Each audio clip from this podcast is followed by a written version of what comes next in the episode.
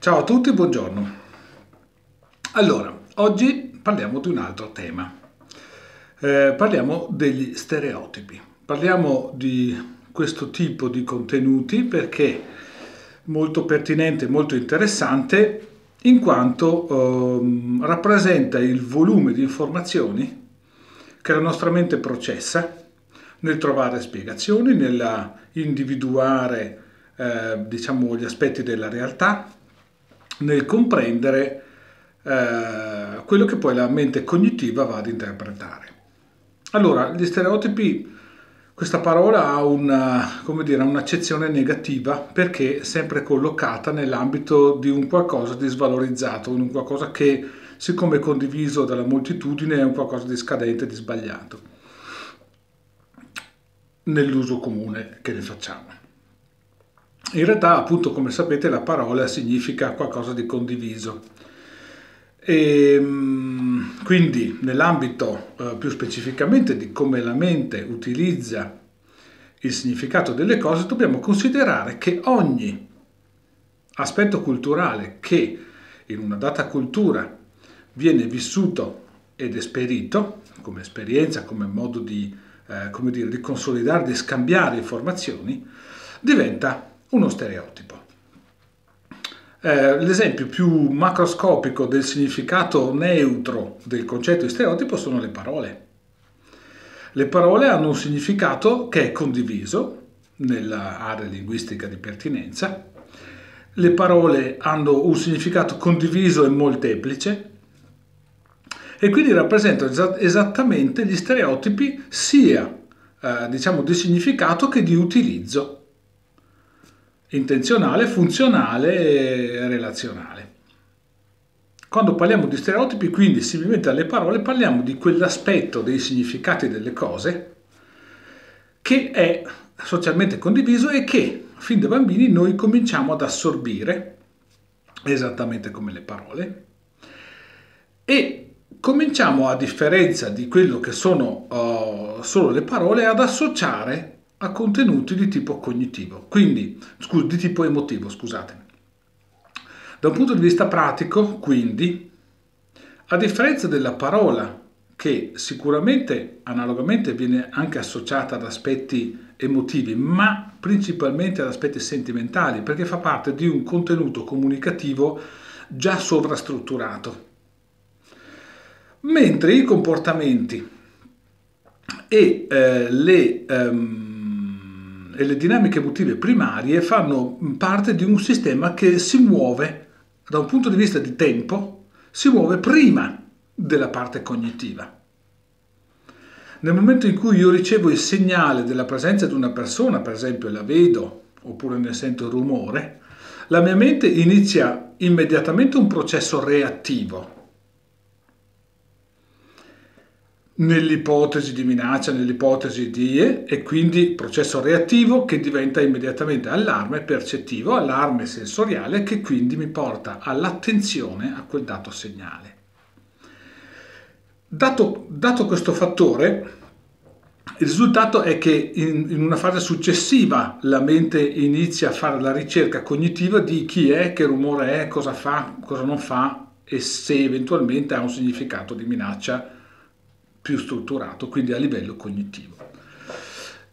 Questa sequenza quindi è molto importante riconoscerla perché appunto, eh, specialmente quando parliamo di comportamenti e del significato e soprattutto dell'intenzione che c'è in un comportamento, che dobbiamo distinguere, quando parliamo del comportamento e dell'intenzione del comportamento, parliamo di un sistema che si muove in maniera precedente alla parte cognitiva, alla parte del significato stereotipo che poi gli appiccicheremo. Gli stereotipi ci interessano e stiamo qui e siamo qui a parlarne perché eh, nell'ambito di quello che è la comprensione delle dinamiche del comportamento e delle dinamiche della relazione tra le persone, eh, gli stereotipi ci danno delle indicazioni. Quindi, eh, se da un lato tutti i comportamenti sono stereotipi, dall'altro non tutti ci interessano ovviamente. Quelli che ci interessano sono quelli che hanno un significato emozionale e comunicativo emozionale particolare. Per fare degli esempi pratici, quindi, ehm, quando partiamo dall'esempio macroscopico più grezzo, più discutibile, più, diciamo, brutto, quando Tizio si compra la Ferrari, utilizza una batteria, una grande quantità di stereotipi, non si accorge che sua, uh, questo suo acquisto di uno status symbol, di un oggetto simbolico sociale, non si accorge che sta veicolando, sta comunicando la sua necessità di sentirsi diverso, superiore, migliore, di dimostrare alla collettività, quindi è una richiesta di attenzione che fa verso la collettività non si accorge di come sta chiedendo alla collettività il riconoscimento di se stesso. Paradossalmente adesso al grezzo, ripeto, questo è l'esempio più grezzo che potevo fare, se io sto bene non ho bisogno di un riconoscimento della collettività. È chiaro? Detto questo, eh, il sistema degli stereotipi che quindi da bambini viene assorbito negli schemi emotivi, assieme agli schemi emotivi, da adulti determina grandi quantità di comportamenti che sono stereotipi sociali, come dire stereotipi linguistici, nella comunicazione sociale, in base a quello che nelle mie dinamiche emotive viene prodotto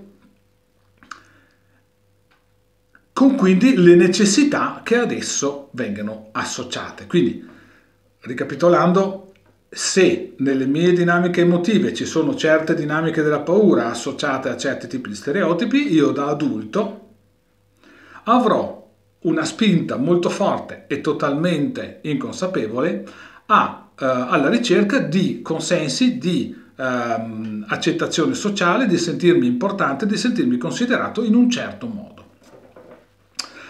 Questa cosa degli stereotipi quindi ha un significato molto importante perché rappresenta uh, una chiave di lettura e interpretazione di quello che sono le dinamiche emotive. Ho fatto l'esempio della Ferrari, che è l'esempio più grezzo, più brutto che potevo fare, un po' provocatorio anche se volete, ma parliamo sempre di un sistema funzionale che non stiamo criticando, perché ricordiamoci, apro una parentesi, che se eh, Tizio eh, vive in un dato tipo di ambiente economico, finanziario, eccetera, eccetera, avere la Ferrari fa parte di una, una codifica sociale che lo vede, diciamo, non dico obbligato, ma conviene avere la, la Ferrari. Quindi eh, in questo senso non stiamo eh, etichettando eh, l'uso degli status symbol, l'uso di altri di simboli di questo genere come positivo o negativo, assolutamente no lo stiamo collocando in un concetto di significato, dove per l'appunto il significato è quello. Dopodiché la persona consapevole può utilizzarlo a suo piacimento e non c'è assolutamente niente di male, perché ricordiamoci che la Ferrari rappresenta un consumo, un bene economico, un sistema che dà da lavorare a tanta gente. Quindi eh, non stiamo criticando assolutamente, ma il significato contestuale diventa una comunicazione di un certo tipo. Passiamo a un altro tipo di esempio per capire meglio il, il senso della, uh, del valore comunicativo e significativo degli stereotipi. Uh, prendiamo ad esempio il bambino che piange. Il bambino piange, il bambino piange per funzione, escludendo i primissimi mesi in cui il pianto del bambino è un, un, segnale che addirittura non è neanche drammatico, perché il bambino non sta soffrendo, sta segnalando, sta comunicando la necessità di un alimento piuttosto che di un dato tipo di attenzione, di un dato tipo di stato fisico. Non è ancora sovrastrutturato di significati e pertanto eh, la sua comunicazione non può correttamente e ragionevolmente essere collocata a livello drammatico di significati positivi e negativi come facciamo noi adulti. Ma nel momento in cui il bambino intorno ai due anni comincia ad avere una struttura interessante a livello comunicativo, come volume di informazioni, come volume di comportamenti funzionali da poter applicare, ecco che il pianto del bambino diventa comunicazione. Quindi diventa un sistema che similmente ai sentimenti ha un valore comunicativo. Le dinamiche emotive stanno al di sotto di questo. L'aspetto comportamentale funzionale del pianto è ottenere qualche cosa. Allora, lo stereotipo del piangere ci dà una, eh, in questo caso, una lettura semplice e chiara di come la nostra mente utilizza aspetti del comportamento funzionalmente rivolti ad ottenere qualcosa. Allora, la differenza da Ferrari e bambino, sostanzialmente nel sistema funzionale con cui io chiedo in una maniera più o meno forte un dato tipo di attenzioni, risulta lampante, chiaro, elementare. Prendiamo altri tipi di comportamenti.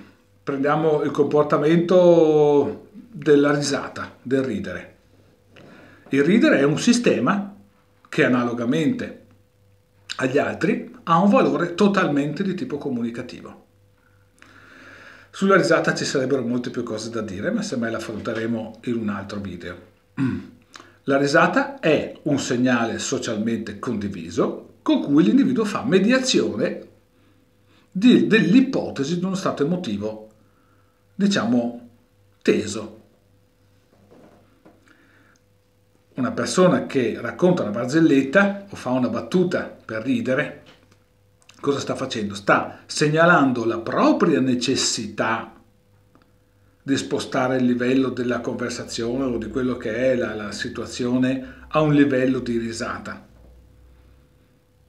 perché nessuno gli ha chiesto, nessuno dice ehi scusami, dai, fai una battuta così ridiamo. No, non viene richiesta la segnaletica della simpatia.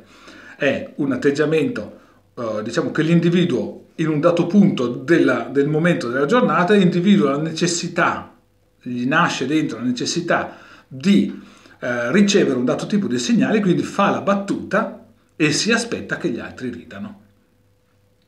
Questo dinamismo, quindi similmente alla Ferrari, il pianto del bambino, è un sistema sovrastrutturato che utilizza degli stereotipi, la risata, la battuta, il paradosso della, della, battuta, il paradosso della barzelletta, con cui ottenere un feedback sociale di accettazione.